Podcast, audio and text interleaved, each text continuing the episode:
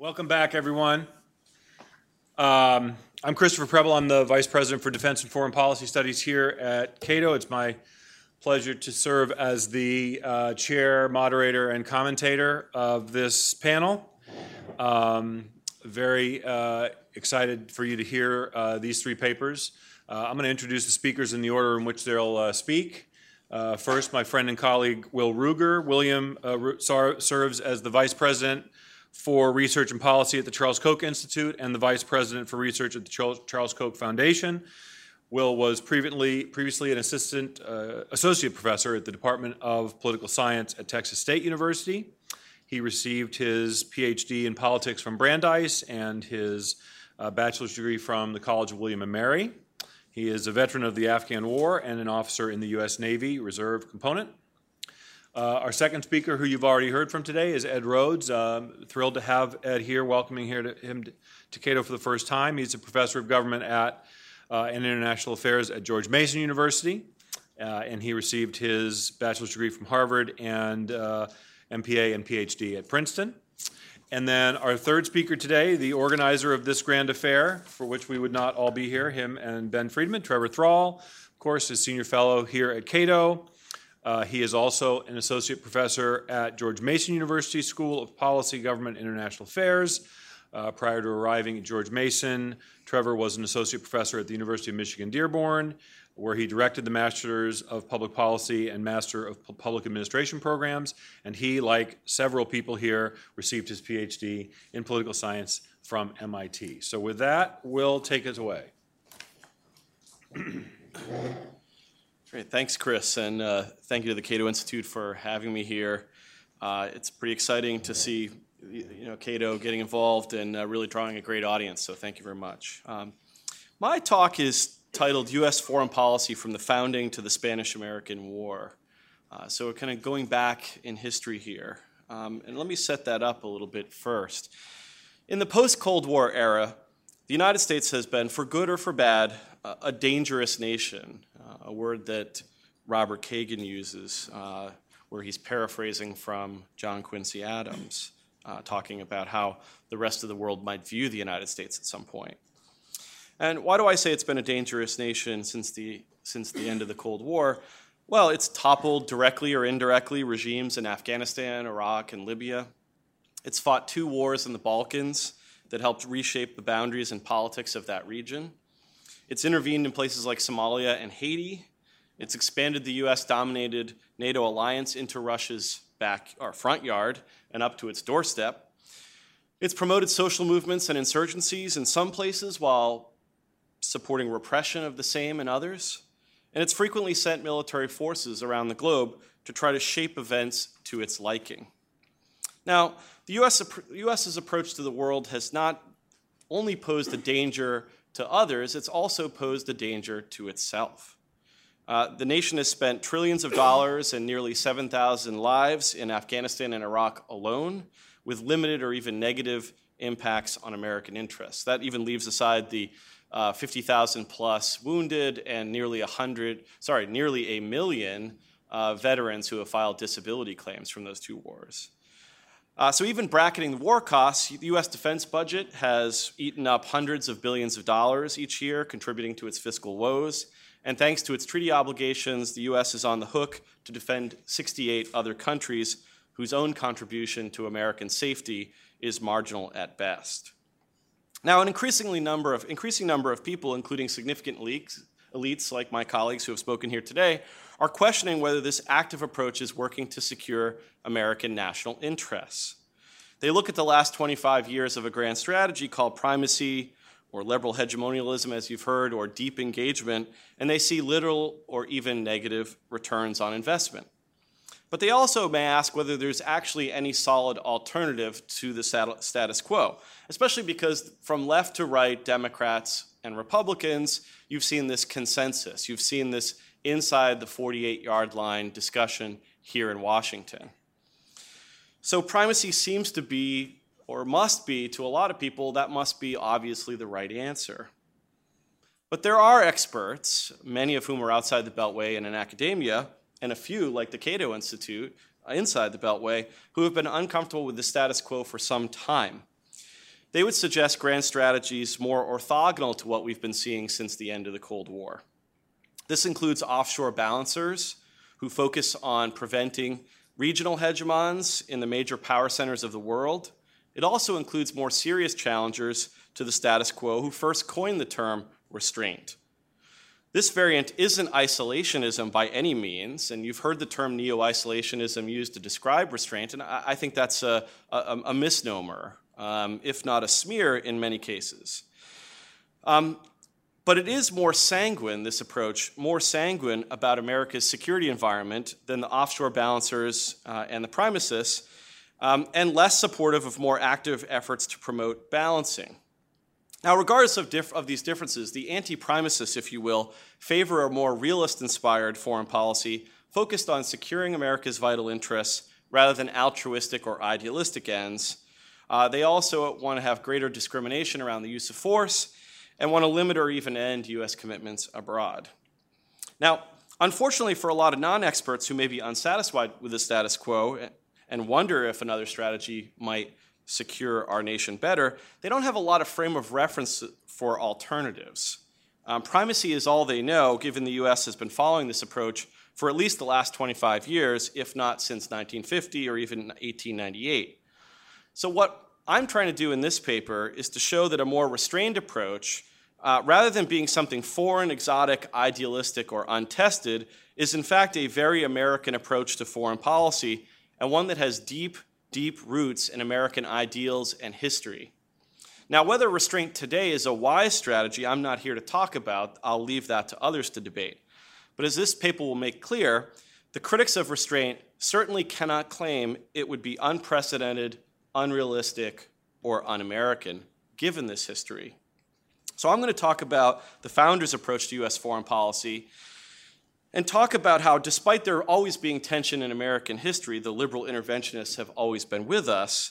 This chapter will argue that the founders held a particular vision about foreign policy very similar to modern day conceptions of restraint, and that it dominated US foreign policy uh, thinking and behavior from Washington's time until at least the Spanish American War.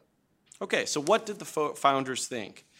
Um, well, according to the consensus view of historians of the history of US foreign policy, the founders and those who followed them conceived of and, pursu- and pursued a foreign policy with two main pillars. Two main pillars. The first of these uh, is strategic independence, oftentimes talked about as neutrality or non entanglement. So that's the first pillar. The second is military non interventionism. Now, this traditional vision guided, like I said, American foreign policy for more than a century. Um, and uh, in a lot of the historical treatments, just like you've heard sometimes today, they call this approach isolationism. But I think it's important to t- touch on that briefly. Because historians like Selig Adler, who have written about isolationism, with isolationism in the title of his works, they have admitted that, quote, American isolationism has never meant total social, cultural, and economic self sufficiency. Such a concept has had few rational advocates and the very idea is nullified by the history of the United States. In other words, the isolationists weren't actually isolationists, but we're going to keep using that word. Um, so it's actually not very descriptive from a kind of scientific or historical sense. So it's best that we probably dispatch with that. Um, let me say a little bit more about the two pillars. Um, so, in terms of the strategic independence pillar, um, there's a real emphasis, again, on this notion that the United States needs to be disentangled from the old world. And it was Jefferson who coined the phrase entangling alliance, but really Washington's farewell address, where he discusses the danger of connections, is really the touchstone for leaders throughout the period.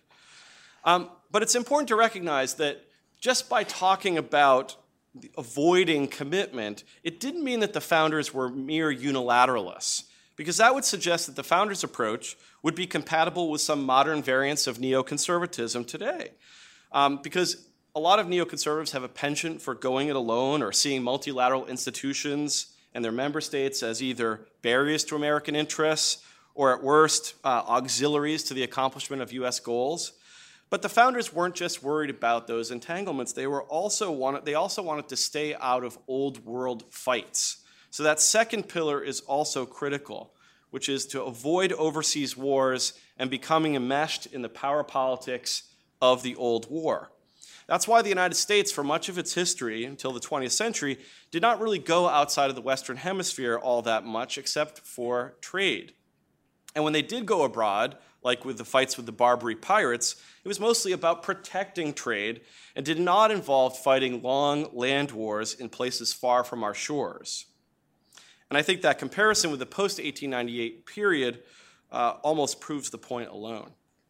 Now, the most important exemplars of this approach, indeed the views that inform it, are Thomas Paine's Common Sense, George Washington's Farewell Address, and John Quincy Adams' July 4th, 1821 address.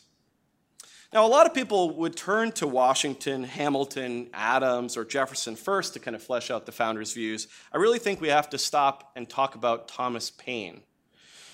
Um, Paine was important really for laying the major kind of foundations of even what Washington and others talked about, and, uh, and sometimes he's forgotten.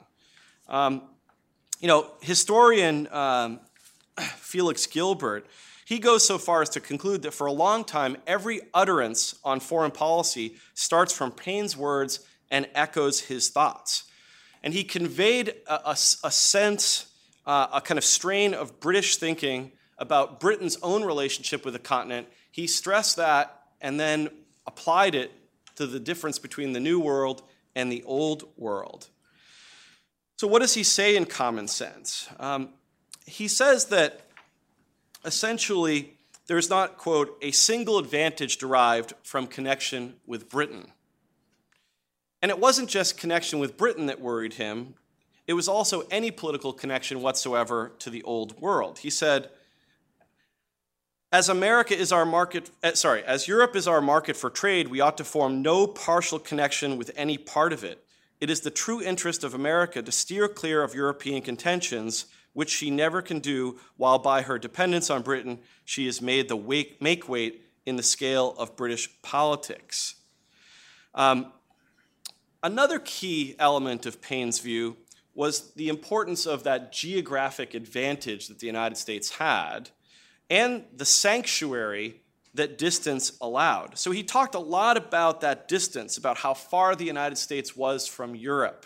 Um, you, you hear him talking about uh, kind of planets and satellites, which really showed that kind of sense of distance you had between the America he hoped for and that old world. But this notion of a sanctuary is important too, because it touches upon some of those notions you see in John Winthrop about a kind of city upon a hill.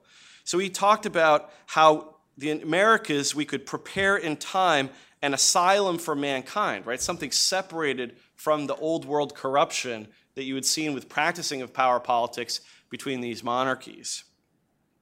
Now, again, like good classical liberals uh, around him, Paine also stressed the importance of trade, not just for prosperity, but for America's security.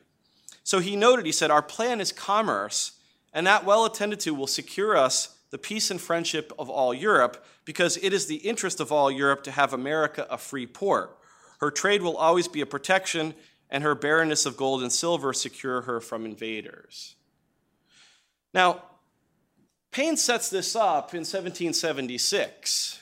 Uh, and the United States, at that point, as we all know, uh, is thrust into this great conflagration with the old mother country.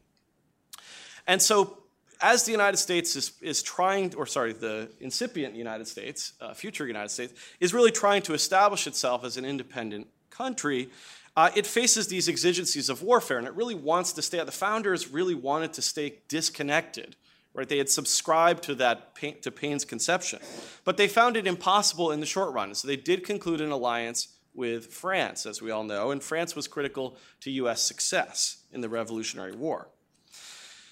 But they soon, as they, as they achieved their independence, they soon faced a problem inherent in such a relationship, which is what do you do when your interests and your allies diverge?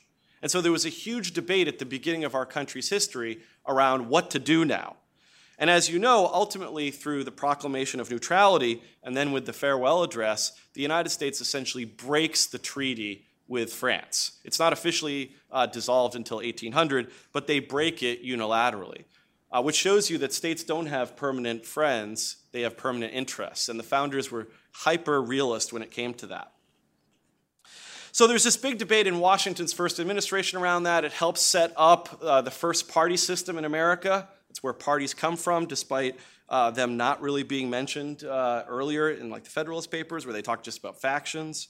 Um, and uh, what happens is that you have this debate, and Washington is trying to cool this debate. And he gives this farewell address, and he tries to lay out what America's approach to the world should be, and, and to kind of heal some of those wounds in his own administration. And so he counseled the future Americans to beware emotional and political ties with foreign powers. So he talked about the problem of excessive partiality for any one nation and excessive dislike of any other. Um, he talked about how you have to have a kind of great rule of your, of your administration or of your, of your foreign policy. It has to be the North Star. He said the great rule of conduct for us in regards to foreign nations is in extending our commercial relation, in extending our commercial relations to have with them as little political connection as possible. Okay? Um, and he worried that it would be folly in one nation to look for disinterested favors for, for another, that it must pay with a portion of, in, of its independence for whatever it may accept under that character. So, again, a deep concern about political connection. And he asked us, like, why would you actually want to quit these advantages that we had. And that's really doubled down upon by John Quincy Adams later. And he says, really, our true policy is to steer clear of permanent alliances with any portion of the foreign world. Now, I think it's important, uh, it, it's, we can't really overstate the importance of the farewell address. Um, the way I'd like to think of it, or think we can think of it today, is if you think about Social Security being the third rail of American politics, it's often called that. This political connection and going overseas and fighting in foreign wars was really the third rail of 19th century American politics. Politicians after this harken back to Washington's farewell address consistently and talk about our great rule. They talk about our traditional approach. Um, and so it's kind of amazing how few calls there are for the United States to go beyond the old world. That waits till the 1880s, 1890s. Now, Adams and Jefferson both follow Washington's advice. Uh, Jefferson, of course, being a great uh, turner of phrases, talks about uh, peace, commerce, and friendship with all nations, entangling alliances with none, and he, and he kind of walked the walk on that. But then you have about uh, you know 20 years later, you have a threat of the United States to get involved in the Greek independence movement. And John Quincy Adams quickly shuts that down with his famous address that really kind of um, uh, hardens Washington's approach to the world. And again, after this, you really have a lot less of this kind of struggle about what the United States should do for the cause of liberty abroad. Um, and what Quincy Adams says, he says, and I'll, I'll quote directly because it's such so beautiful. He says, "Wherever the standard of freedom and independence has been or shall be unfurled, there will her heart, her benedictions, and her prayers be, but she goes not abroad in search of monsters to destroy. She is the well wisher to the freedom and independence of all. She is the champion and vindicator only of her own. Right? So that the United States should only fight for its national interests, narrowly defined, and to do otherwise would jeopardize our interests and our values. Now, he was sympathetic to the good cause of others, but he feared that the consequences of intervention on American interests uh, would not be able to uh, justify the expense. He thought that if we enlisted under other banners than our own, that we would become a dictatress to the world, that we would sacrifice liberty for force. And so he really stressed this notion of avoiding military engagement overseas to the notion that Washington had stressed most, which was the political connections. And so you get these two great pillars. Now, the historical record shows that from Adams to 1898, when the Spanish American War takes place, that the US did pursue a policy generally in line with these two pillars. That didn't mean that the United States uh, failed to defend its territory or its rights when possible, but again, it, it avoided those land wars outside of the Western Hemisphere. According to the Congressional Research Service, from 1798 to the Spanish American War, the US deployed force abroad only about 100 times, and that includes all the really minor things. This, this would be, you know, uh, defending a diplomatic post with a few Marines. Um, this would be a show of force, right? A lot of these are terribly minor. In fact, if you look at this period and compare it to the next, not only are there just many more pages or on your screen, a lot more scrolling to do, um, but just the nature of these is so different. Um, you know, so even if you think about minor things like Lebanon, uh, not so minor for 283 Marines, but relatively minor in the scale of things. Even that compares, uh, you know, uh, so so differently the, uh, to the to that period before.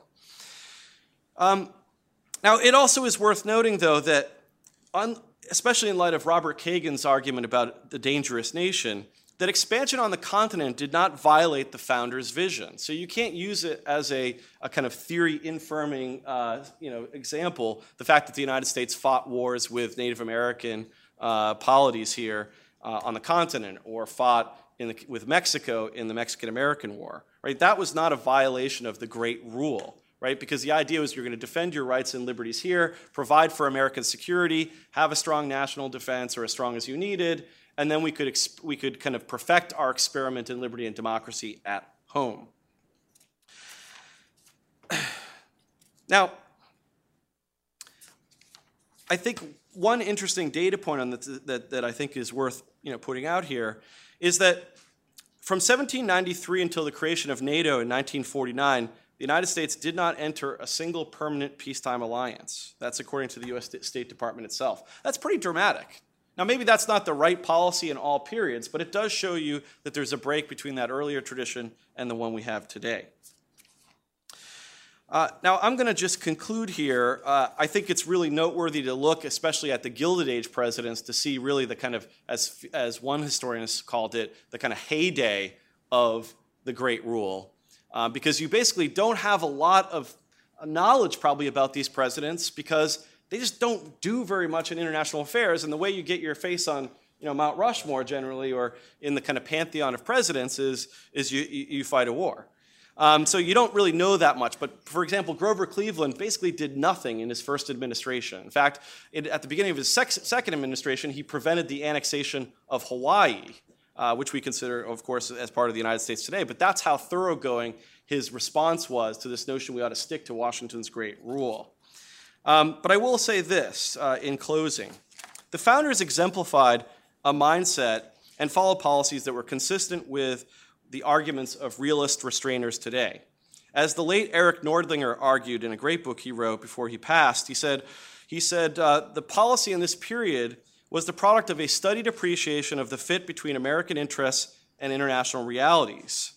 Um, that being said, the US also had idealistic reasons for pursuing non interventionism and non entanglement. We see that come through in Washington and Adams and Paine's comments. There wasn't just realism, there was also idealism behind it. They thought that war and political connection would harm our experiment in liberty and democracy. So their approach, in terms of non interventionism and in terms of non entanglement, was that this would be consistent with our security ar- ar- arrangements because of our ability to be a, have a sanctuary for mankind in America, given our two big oceans, given the fact that we had weak neighbors, that we could become the sanctuary. But that would be good not only for our security, but for our commitment to liberalism. So in reality, that period was realism in the service of liberal ends. So there is a American tradition that restrainers today are falling back upon. This is not non-traditional. It's not uh, something that was unprecedented it's something that they can harken back to.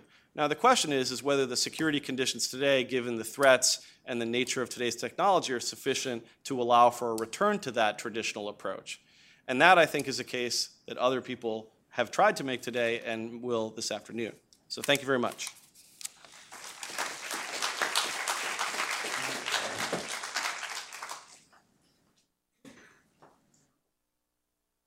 Well, Will and I are tag teaming you on history. Um, I'm picking up some of the historical story where Will left off, uh, looking at beginning with the, the golden age that both Will and I see for restraint, that period from the founders through the 1890s. My task, though, is to try and figure out why we left that golden age. Why was it that the progressives in the 1890s saw the need for the United States to move onto the world stage, to begin to engage uh, abroad, to begin to send U.S. forces abroad in a new and more dramatic way. My problem, my first problem, though, is that in studying great political thought, as thought by great writers, I can't do better than these gentlemen did themselves. So whenever I try and paraphrase, well, you did a great job paraphrasing, but I can't paraphrase nearly as well as the arguments were presented at the time. So what I want to start by doing is starting with the argument that Will laid out for you and put that side by side with the argument that was made in the 1890s. And to do this, I'm going to use the words of the people at the time. I want to pick up with John Quincy Adams. If you haven't read John Quincy Adams's 1821 Fourth of July speech, it's a must read. It is an extraordinary study in political philosophy, in American history. Uh, it's a great document. Obviously, John Quincy Adams was not a great president, but he was, by most accounts, the greatest Secretary of State that the United States ever had. And he was an extraordinary political philosopher as well. So, this is an extraordinary attempt in this document to link America's fundamental values with a strategy that would protect those values. So, John Quincy Adams first. Wherever the standard of freedom, of, of, freedom and independence has been or shall be unfurled, there will her heart, her benedictions, and her prayers be. But she goes not abroad in search of monsters to destroy. She is the well wisher to the freedom and independence of all, she is the champion and vindicator only of her own.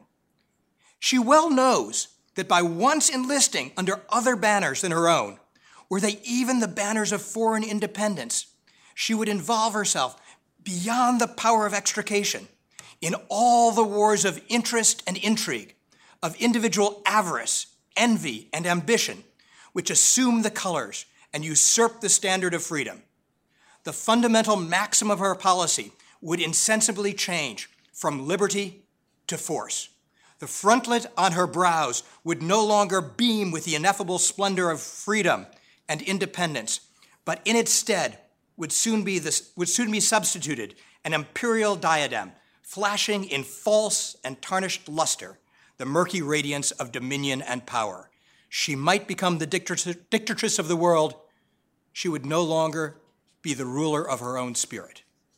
It's a statement of classical liberal thought. For John Quincy Adams, you could not become involved in the balance of power politics that were going on in the old world without becoming like the old world. In the old world, it was a period of essentially constant, well, that's an exaggeration. England was only involved in war one year out of two in the period between uh, 1648 and the American Revolution but it was a period of essentially constant ongoing war, a period in which the states of Europe had to organize themselves, centralize authority, build up regulations that controlled individual behavior, that controlled the economy, in order to maintain military forces that would allow them to survive in this constant struggle. And for Washington and for Hamilton and for John Quincy Adams, there is the realization that if we walk down that path, if we become involved politically and militarily in that world system, we have to become like that system in order to survive. So, the only way to preserve our liberal essence, the only way to actually develop a novus ordo seclorum, a new order for the ages, is actually to remain politically and militarily separate.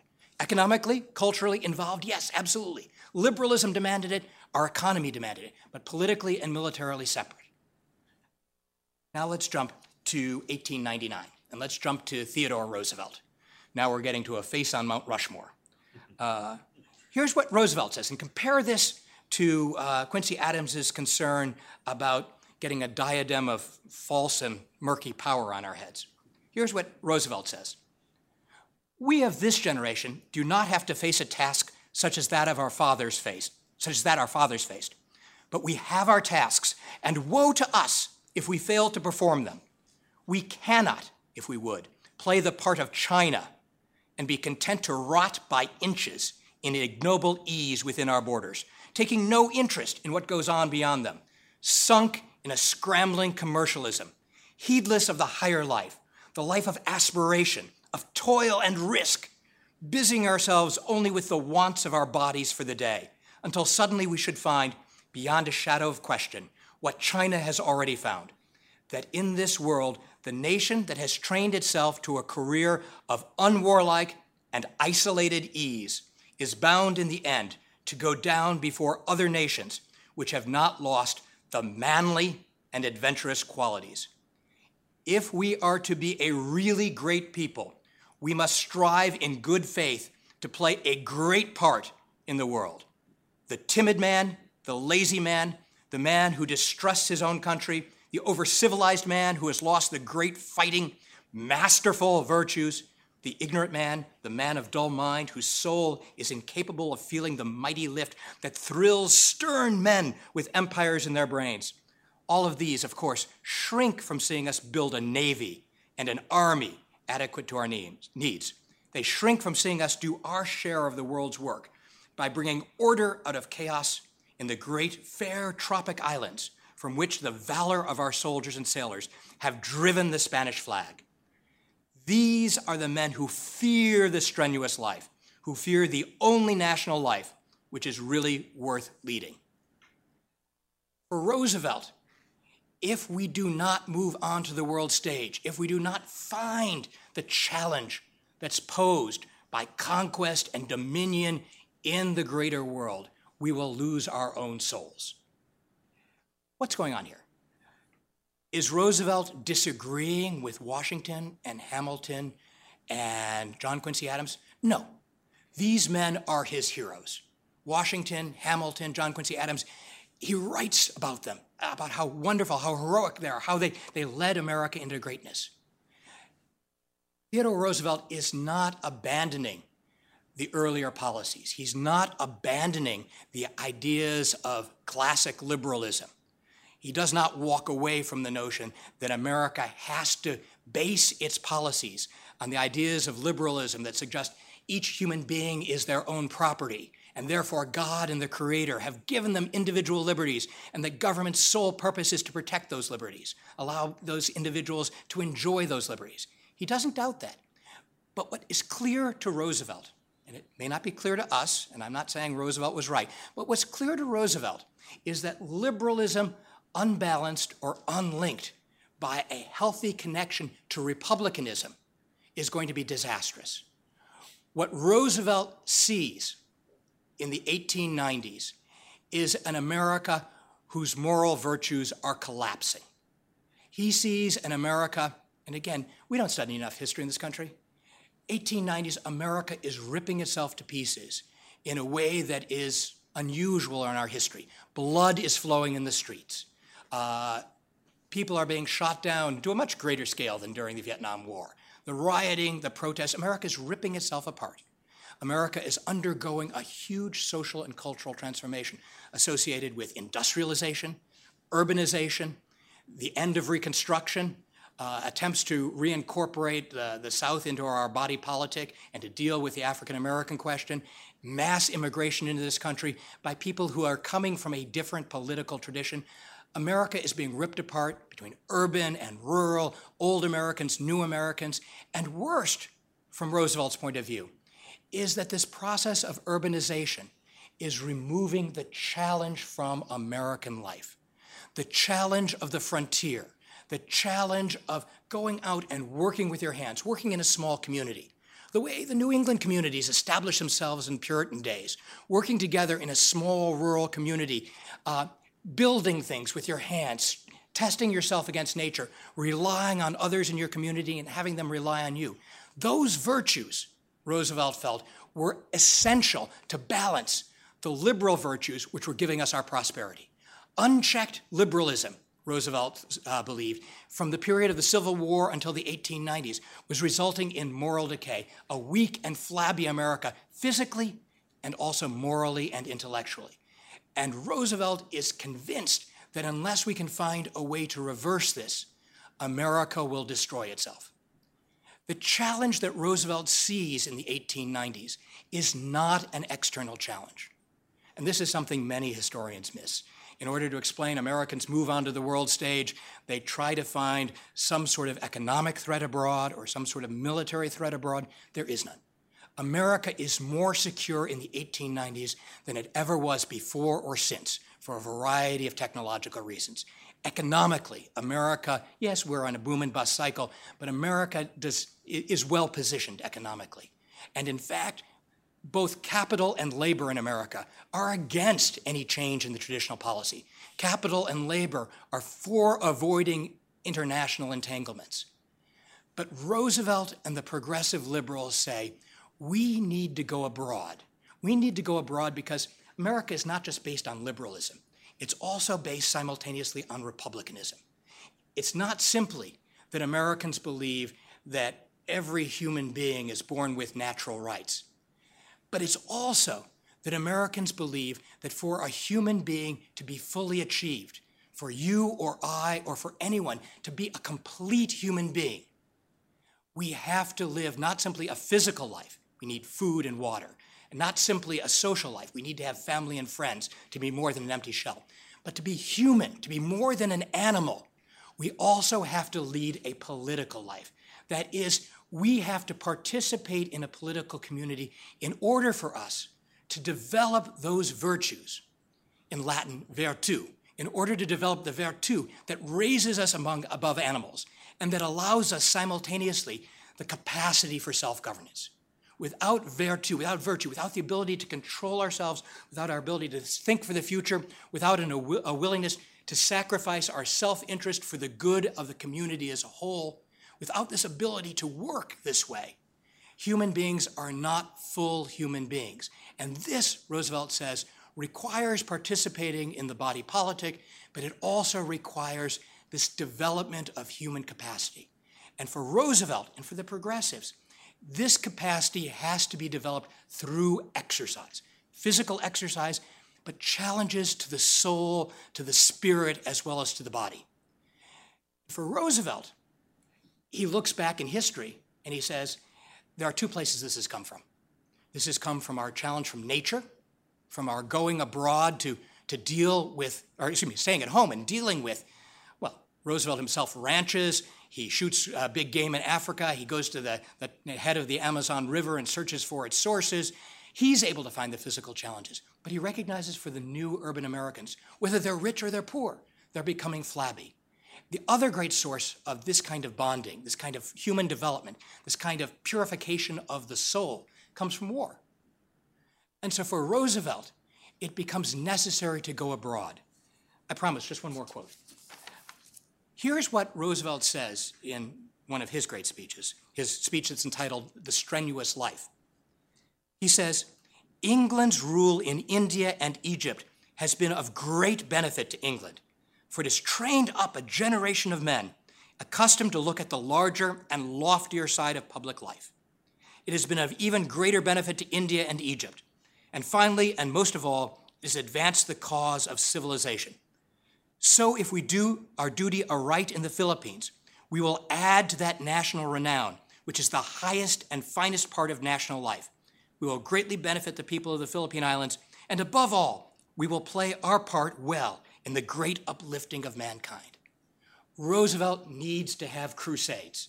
Roosevelt needs to go abroad to find those monsters in order to create a Republican America. I've run over time, as I'm being warned. One last thing I want to say, though this is not just about Teddy Roosevelt. If you want an interesting comparison, take a look at what was happening in the early 1960s. Take a look at John F. Kennedy's inauguration speech, his famous speech, and lay it down side by side with Theodore Roosevelt. Both of them are worried about a declining American virtue, the loss of Republican virtue. And both of them are looking abroad for challenges that America can pursue in order to preserve itself. Sorry.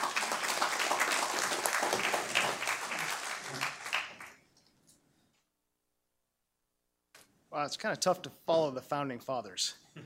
I feel like maybe I should have written my talk in iambic pentameter or something. I don't. I have no soaring rhetoric for you. I'm sorry. Just charts. Yeah. Uh, oh, man. All right. Are we? Uh, harder, no, it's. No, that, maybe so. There, but it's not, yeah. Oh, wait, he's coming. He's That helps. There we Oh, all right, all right, good. Yeah, we knew that part. All right, okay. Um, all right. Teddy Roosevelt did not have power. No, no, he didn't have to worry about such things. Um, okay, so now for something completely different. Um, this- sorry about the. This is a bit of a Frankenstein panel, I guess. Although I, I really like the intro here uh, because my chapter, well, while the other chapters in this volume uh, look at uh, the, the problems with primacy and, and liberal hegemony, uh, or uh, look at the many benefits of a potential strategy of restraint, my chapter uh, asks the extremely pragmatic question uh, Will the public support a president if he or she decided, good Lord willing, to pursue a policy of restraint? Are there enough restrainers out there among you uh, to make it possible for a president to resist the uh, temptations and pressures that encourage intervention? And you know, while we're at it, who, who might these restrainers be anyway? Um, and so, in taking up these questions, my chapter will make three arguments. The first is that the restraint constituency, as I like to think of it, is larger and more politically diverse than most people would imagine. Second, uh, in view of public behavior and historical polling data, I think we can consider the public, um, to coin a phrase that, again, I'll, I'll take um, better uh, offers, but I'm going to call the public reasonably restrained. Um, it's the public defaults, I think, towards caution and prudence, uh, but shows a persistent susceptibility to elite manipulation. And so, unfortunately, um, in the ebb and flow of, of things, although it's possible politically for a president to build support for a policy of restraint, it is also unfortunately possible for a president to build support for its opposite. Uh, and finally, uh, to end on an up note, I'm going to argue that um, thanks to mostly fatigue from failure in the Middle East for the last 15 years, the American public expresses more support for restraint today than ever in the history of polling. Um, and yet, even so, uh, I'm going to argue that the political heft of the restraint constituency is only going to grow as our uh, oldest and most hawkish Americans depart this mortal coil. I got a little Shakespeare in there. Um, and, and, and are replaced by um, the millennial generation, who, um, as I will note in my final slide, are, are going to be um, this country's most restrained uh, Americans. So the analytical approach of my chapter was very straightforward. Uh, I scoured the universe for surveys that ask questions that would allow us to measure people's support for the basic principles, the pillars, many of which you've heard discussed today, of the restraint camp or the restraint paradigm. And I then uh, identified the restraint constituency by, you know, doing math on the, on the polling data and categorizing people into various attitude clusters uh, based on how they answered these, these questions. And then to validate this approach and to see whether this categorization really made sense, um, I then looked at how well these categories helped us predict people's actual opinions on specific foreign policy questions. And so today, I think already, and and I think Charlie Glaser's um, piece on this was, was really good. There are many shades of restraint. There are a lot of nuance. It's, it's a big tent. Uh, you can't necessarily say it's just one thing. Um, but let me tell you, when you're using polling data to study something as complex as the notion of restraint, uh, you need to keep things a bit simpler. Um, not least of which uh, is because the average American does not carry around a fully fledged theory of IR and U.S. foreign policy in their heads. And so it wouldn't make sense to go trying to measure that, would it? Um, so for our purposes today, I'm going to argue that you can understand support for restraint uh, as being primarily the function of two fundamental beliefs about how the world or the U.S. should work in the world. The first is that the belief is the belief that the United States should not attempt to solve all the world's problems. I think that's pretty fundamental to the restraint uh, concept. And the second is the belief that the United States should be very judicious about when and where to use military force uh, to solve problems. I don't think we'll get much argument from restrainers on those two. Um, okay, now in, in surveying the landscape, and, and somebody who wants to hear me complain during question and answer can ask me why you only found two surveys that let you do this adequately. Um, that's because most people don't study restraint. Um, but anyways, I, I will. This will talk will now rely on the two surveys that allow you to do this in a reasonable manner. And um, I'm just going to walk you through how I did this categorization with one of these two. The, the two, by the way, are a CNN poll and the Chicago Council on Global Affairs poll, both from 2014. So, all right, th- this is the CNN poll right here. And the first question that they asked that's going to help us identify the restraint constituency is Do you think the United States should or should not take the leading role among all other countries in trying to solve in the world in trying to solve international problems. And as you see here, about 40% of the public thinks we should, and about 60% say we should not. Then, second question if you had to choose, would you describe yourself as a hawk, that is, someone who believes that military force should be used frequently to promote U.S. policy, or as more of a dove, that is, someone who believes the United States should rarely or never use military force? So almost halvesies here, 50, 45% say hawk, 50% say dove, still trying to find the other 5%. Uh, but the magic then happens when we sort of, you know, crosshatch these things and then are able to categorize people uh, in, oops, yes, into um, our, our four buckets here, and, and thus able to identify what I call the restraint constituency. And that is, I think obviously, people who say they are, they see themselves as a dove, someone who thinks we should rarely or never use military force, and someone who answered that the United States should not take the lead among all nations in solving the world's problems. Um, and so you can see, uh, the first thing I want you to see is that they're the biggest group. They're the biggest block on the block. Uh, so the two different surveys come in pretty close to each other 37, 42%. Um, and you know, their nemesis in the lower left is what I call the interventionist constituency, the hawks who want to use military force and want to take the lead in solving all the world's problems. They're somewhere around 25. Um, so, two things. First, restraint constituency, biggest block, yay. Um, but the bad news is that nobody here is a majority. And that's right? That, so that's a call for competition. So that means that on any given policy issue, we have a jump ball where if you assume the restrainers are going to restrain and the interventionists are going to support intervention, then what the majority is really going to say depends on what the people in the middle, these other two blocks, what they say. And so we'll, we'll come back to that as we go. All right, and then the next thing we need to do is to, to say, all right, I have these four pretty categories, but are they any different from each other, or is this just magic? Um, and the answer is, I think they are different from each other. And so our first bit of validation comes from the CNN poll that we just looked at, and these are three different questions about U.S. intervention in Syria to confront ISIS. Um, and this is from September 2014, so these numbers are actually probably a little higher than they would be today because this was right after people got very scared about ISIS. Um, and as you know, one would expect, the restrainers in this group, the blue bar on the left, show the least support for each of the three different uh, types of intervention. They're somewhere between 27 percentage points and 43 percentage points lower in support than their interventionist constituency.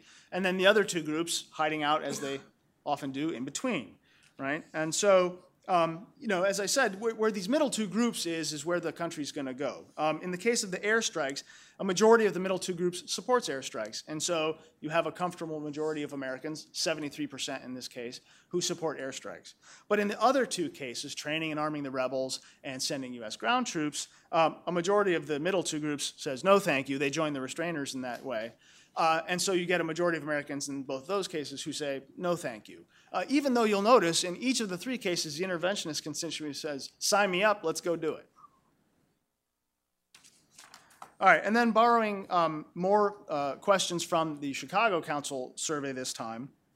Uh, and, and, by the way, again, sort of getting down into the weeds, but the, the two questions used to measure and identify the restraint constituency for this say, survey are a little bit different, so you get a little bit different answers. Um, good enough for government work, or I guess nonprofit work. Not government work, sorry. No, no. Uh, all right, so in this case, we see um, 21 different, uh, well, 19 hypothetical and two actual uh, cases of the use of force. I, I tucked in uh, Afghanistan and Iraq. Were they worth it? Uh, questions. The rest are all hypothetical questions, more or less. Um, would you support, or uh, I guess a couple of them are do you support, or would you support? Anyway, here across the full range, the restraint constituency averages about 24% uh, lower support uh, than the interventionist constituency. And from a kind of a practical political uh, standpoint, with sort of 50% being a magic number in DC. Um, if you're careful, if you look carefully, uh, the restraint constituency expresses majority support in just five of the 21 cases, and the restraint, or I'm sorry, the interventionist constituency supports 16 of 21 with a majority. And so there, there's a big difference if you categorize someone as a restrainer from an interventionist using this uh, measure. Uh, okay, so it's, it's pretty big, the restraint constituency. Um, and I also argued that it's politically more diverse than you might imagine. I, I, I was surprised, um, maybe you are too, to find out that Republicans are actually slightly more likely to be restrainers than interventionists uh, in this uh, framework. Um, now, Democrats and independents are even more likely to be restrainers, uh, but it's still the case that um, if you flip this on its head, uh, almost a quarter of restrainers are Republicans. And so this is not an issue where a president could not imagine support from both sides of the aisle. In fact, in almost every case, if you dig through the polling, you do get support, uh, no matter who the president is, no matter what the case is, from Democrats and Republicans, not to mention interventionists. Okay, so we know there are a lot of them. We know they come from across the political spectrum. What else can we say about who they are? Um, and to do that, um, I, I, ran the usual regression analysis to identify the various demographic correlates and uh, other things that uh, would, you know, go along with support for our principles of restraint. But in order to spare you from having to look at an ugly table of regression results, I used a new uh, piece of software that translates regression results into human form. If you don't, for those of you who don't get the meme, mostly because you're too old, just Google "not impressed" meme, and you'll you'll quickly understand what this is about. Anyway, a, a, few key things about restrainers. Um, number one, they're more likely to be young than old. Um, we'll talk more about that in a minute. Uh, the second thing is they are much less likely to think that the United States is the greatest country on earth than non-restrainers. So that's Barry talked about the power of nationalism and identity. I think that is uh, what we're seeing here. Uh, they're also uh, less likely to perceive a wide range of critical threats to U.S. national security out in the world. And I think that's something that you've heard from pretty much every speaker or panel, at least uh, so far today, that um, the U.S. You know, restrainers believe the U.S. enjoys a great deal of security, and so that's true of restrainers in our survey as well. And no surprise, as you just saw from the other slide, uh, they are in fact more liberal um, uh, than uh, non-restrainers. Now, a couple of things you didn't just hear me say. Uh, they're not more likely to be female. They're not more likely to be poor, or on the other hand, well educated, uh, or non white. Um, none of those variables were statistically significant in our, in our regression. And that's interesting because we, we probably would have expected that since we know that all those variables correlate very closely in terms of partisanship, which party do you belong to, which president do you support, and sort of the tumble bumble of real world politics. And you know, in particular, we know that there is a persistent gender gap uh, in terms of support for war or military action. Men, six to 10 to 12 points higher than women on almost any question you ask it under any circumstances. So I, I put Michaela up here because she's a woman and she, they support restraint more, even though I couldn't find it in the regression. Um, okay, so you're fine, Trav. There's lots of them. They're all over the place. Um, but come on, I read the papers. The public buys into some pretty dumb stuff. Uh, how restrained is the public really when it gets down to it?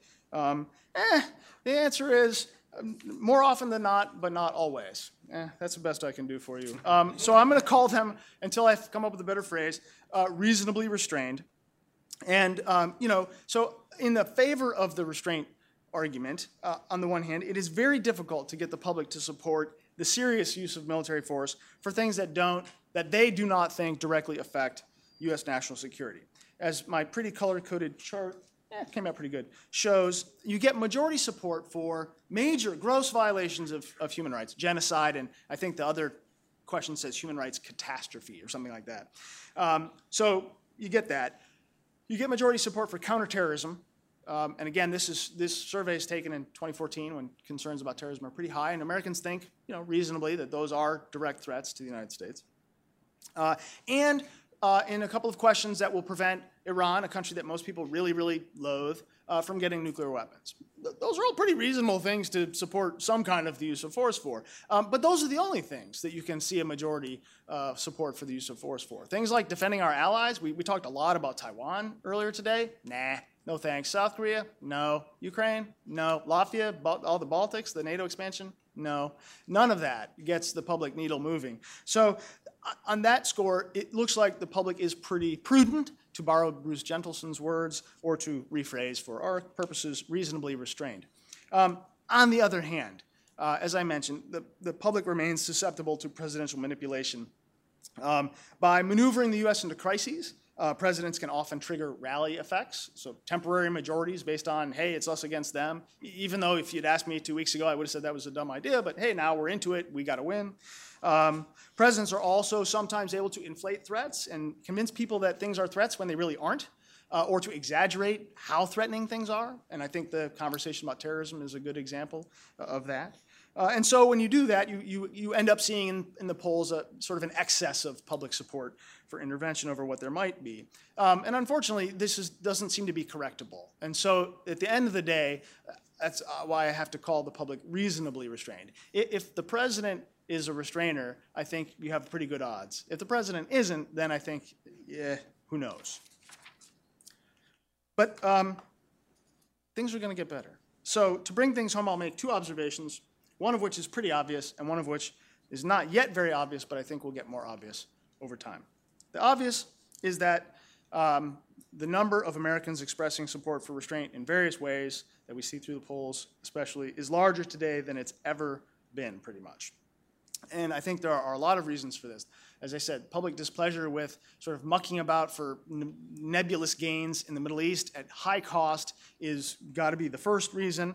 Um, but I think that this election campaign so far has shown that there's another important reason, uh, and that is unhappiness and uncertainty about what's going on in the U.S. Whether it's uh, ec- economic issues, you know, income inequality, or is it social issues? I, I think there's a lot of ferment and, and uh, nudginess, if that's a technical term, in the American public right now. And I think that um, there's been research to show that during tough economic times, Americans tend to prefer more introverted uh, foreign policies.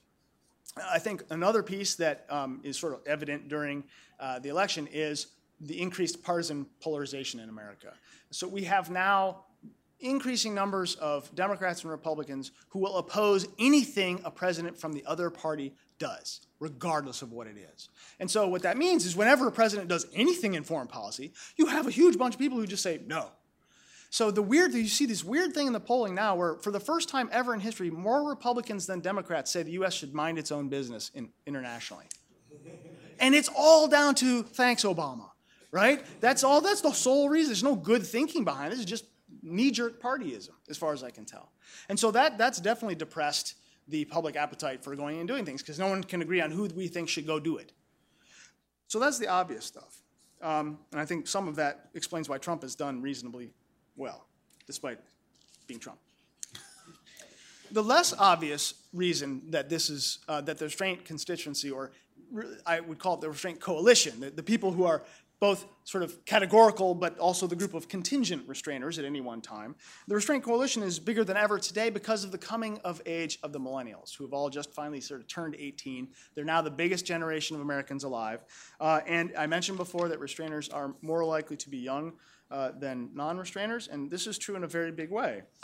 So if you look at the top set of bars there, um, millennials are the lighter bar. They are the far more likely than older Americans to be restrainers, and you can see that they, in fact, passed the magic number of 50%. The restraint constituency is a majority among millennials. Um, this is not just a um, result of the fact that millennials tend to be more liberal, um, which they do, uh, or the fact that they tend to claim that they're independents rather than Republicans or Democrats, which they do, both things which push them towards restraint. But it turns out that millennial Republicans are also about twice as likely to be restrainers as older Americans. So it's not just a party thing. And so then, to end my talk on a relatively high note, uh, I would say that even though this election maybe doesn't look so good uh, from the major party candidates anyway, who I don't think of as, in Hillary's case, at all restraint friendly, and in Trump's case, not reliably restraint friendly, if you can even char- characterize what he's saying. Um, but the good news is that in the long run, we here in this room are not the only people interested in greater restraint in foreign policy. The restraint um, constituency of the future is large, and eventually it will be in charge. So thank you very much.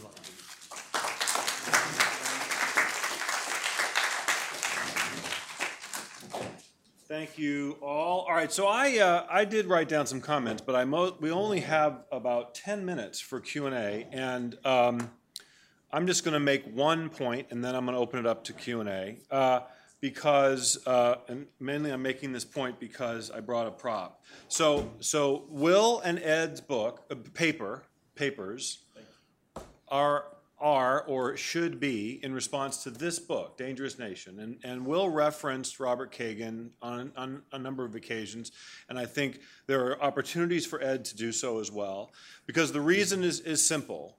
Um, as a historian, I believe in the value of history for history's sake. I don't, I don't, I don't believe that it has to have uh, a kind of instrumental uses, and yet the, the, extent to which Robert Kagan went to craft a narrative of U.S. foreign policy around his premise, which is the only reason that for the first 100 and more than 100 years of American history, the only reason why the United States did not go abroad in search of monsters to destroy was because it was too weak. And the moment at which it became strong enough to go abroad in search of monsters to destroy, then it did. And by, by crafting the narrative this way, he writes out of the history of the founding period the notion of restraining the power of the state, which is what the Federalists did. The Anti Federalists wanted them to do it more. But to write out of the history of the drafting of the Constitution and the forming of the Federal Republic is to ignore a huge body of literature. Okay? And I think that will gets a good start on it in terms of challenging this narrative, and there's an opportunity for Ed to do so as well. And I want to second what uh, Ed in particular. There is a reason why, of the short uh, readings that the, the, the, Defense and Foreign Policy Department here at Cato recommends, uh, one of those readings is Washington's farewell address. And the other ur text of restraint is, in fact, John Quincy Adams' July 4th, 1821 address, which uh, I also commend to you. But compare those passages which Ed read to just two, and then I'll open it up to questions. So here's a passage from Kristol and Kagan's essay uh, toward a neo Reaganite foreign policy. And it was critical because they were, they were actually quite critical of conservatives at the time. Conservatives hark back to the admonition of John Quincy Adams that America ought not go abroad in search of monsters to destroy. But why not? The alternative is to leave monsters on the loose, ravaging and pillaging to their heart's content as Americans stand by and watch. What may have been wise counsel in 1823, they get the date wrong, when America was a small, isolated power in a world of European giants, is no longer so when America is the giant. Because America has the capacity to contain or destroy many of the world's monsters, most of which can be found without much searching, and because the responsibility for the peace and security of the international order rests so heavily on America's shoulders, a policy of sitting atop a hill and leading by example becomes in practice a policy of cowardice and dishonor. So, this is the stark contrast, okay, between leading by example, between restraining one's impulse to wage war, and cowardice and dishonor. And so, the fact that they go to such great lengths to try to seize back the historical narrative, it sense, suggests to me, for, and, and uh, Trevor alluded to this, is they sense the importance of connecting their vision of foreign policy through Teddy Roosevelt, interestingly, that's a critical uh, sort of juncture there, uh, into the modern era. Okay? So I commend the papers, uh, I commend those two essays, and then uh, I mostly want to have time for Q&A from the audience. So uh, raise your hand, wait for the microphone, uh, ask a question, make it quick, because we only have about, um, I'm saying 10 minutes, which means I'll cut in to your uh, beverage or break time. Uh, there on the aisle right there. Yes, sir, go ahead. And then you, sir, right there.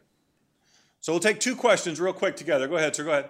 I agree that Kagan's a nut, but I noticed that you guys have left out the First and Second World Wars and the Cold War in your analysis of U.S. foreign policy. And I believe that there's something to be said that the Washington, Hamilton, John Quincy Adams, Lincoln tradition uh, was as much about making America a great power that could compete with great powers for the interest of preserving American liberty as it was about keeping those great powers away. Okay, I would like to know your thoughts on that. okay, good intervention there. And then, go ahead, sir. Wait for the microphone. Yes, sir, go ahead. My com- My comment was, uh, it seems to me you skated over uh, the period from 1830 to 1898 when they intervened in Texas, uh, Mexico, uh, Cuba, uh, Colombia, uh, and Right. multiple other places. All in the and- Western and Hemisphere, right. So, Militarily and all in the Western Hemisphere. Uh, Both Will and Ed address those uh, separately, so go ahead. argue that what we see in both cases is an effort by American leaders who correctly saw the world as being.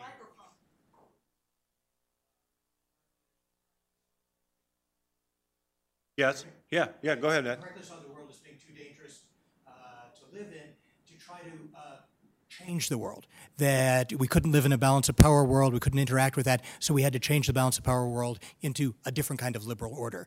Um, on the 1830 to 18, 1898 period, it's in the logic of uh, the Monroe Doctrine that the United States needed to preemptively expand to prevent the export of the European system to America.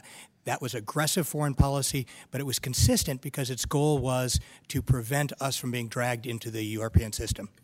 And I would just add that that's why Paine is so important here and others, because they're really saying that there's a difference between this new world where you could have a Novus Ordo Seclorum and a kind of older, corrupted world, and, uh, and, and sense that we want to create this asylum that needs to be big.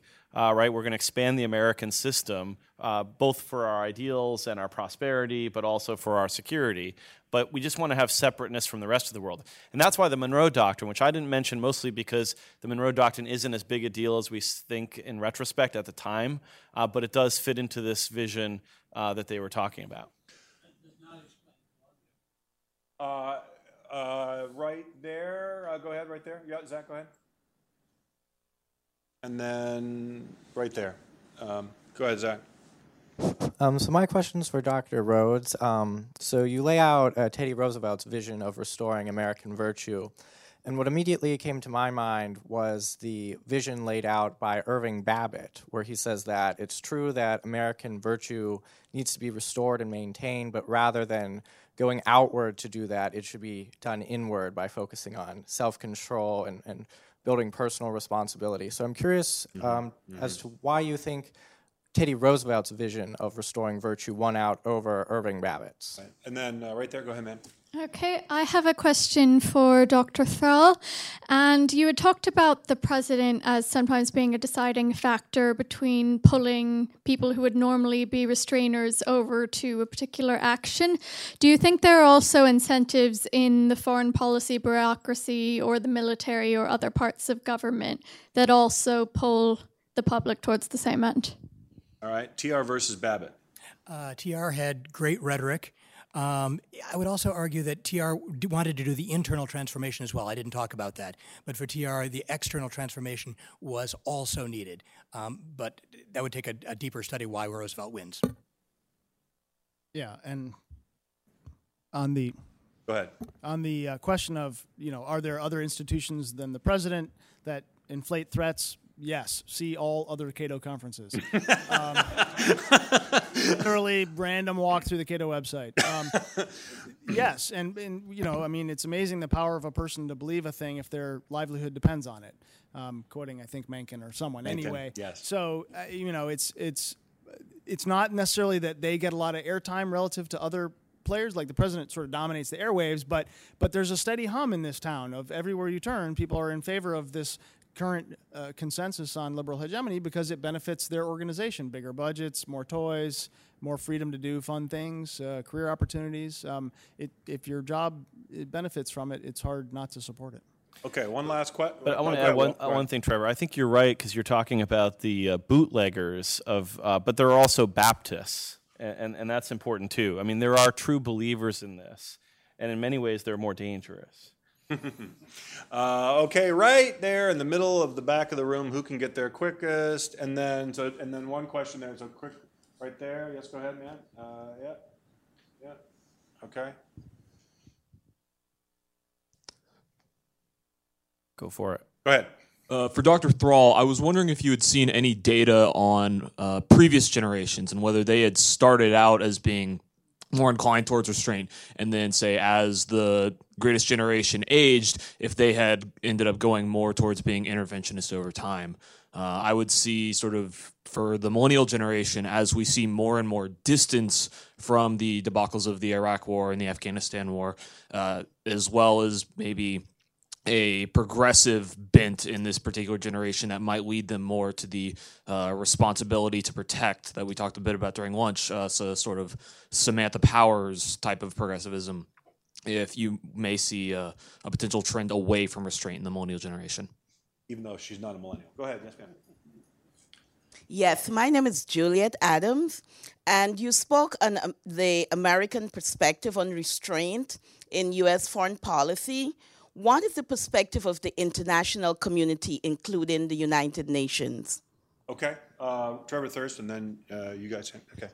Um, excellent question on millennial generation and others. Uh, there, I, I, wrote a white paper last summer about this that you can find on the Cato website. And my general working framework is this notion that um, sociologists have identified a critical period between the years of 14 and 24 years of age where uh, things you're exposed to then, world events and so on, have a kind of an outsized effect on how you think about the world, and those things are permanent. So for older people might experience the same thing, but it might be sort of a glancing blow. But for you, when you're sort of in that magical period, uh, open to new things, um, th- that really has a permanent effect on your thinking. Um, now, so so on the one hand, millennials are I think always going to be more restrained than other generations because of that. But on the other hand, your point about um, humanitarian intervention and responsibility to protect is an excellent one because I didn't get into this, but the one thing that millennials do actually support um, uh, is humanitarian intervention. So they're they're not as restrained as as they could be. Okay. Uh, any comments on the international community and the law, international law? I- I'm guessing it's going to be pretty mixed. I mean, there are a lot of places that would rather not have the you know this big elephant you know wandering around the world and, and kind of toppling things over in the pursuit of, of its interests or values. Um, on the other hand, there's lots of folks that want to be able to cheap ride, as Barry Posen talks about. Um, so they like the fact that the United States is going to spend uh, uh, its blood and treasure for you know their interests. Uh, if you think about the European countries, for example, I'm sure that you know Poland and the Baltics are pretty excited about the fact that the United States has this primacist approach. All right, that's all the time we have for. Thank you all very much. We have a quick break. There will be uh, beverages in the Winter Garden and uh, restrooms uh, in the lower level uh, around to the right. Thank you all very much.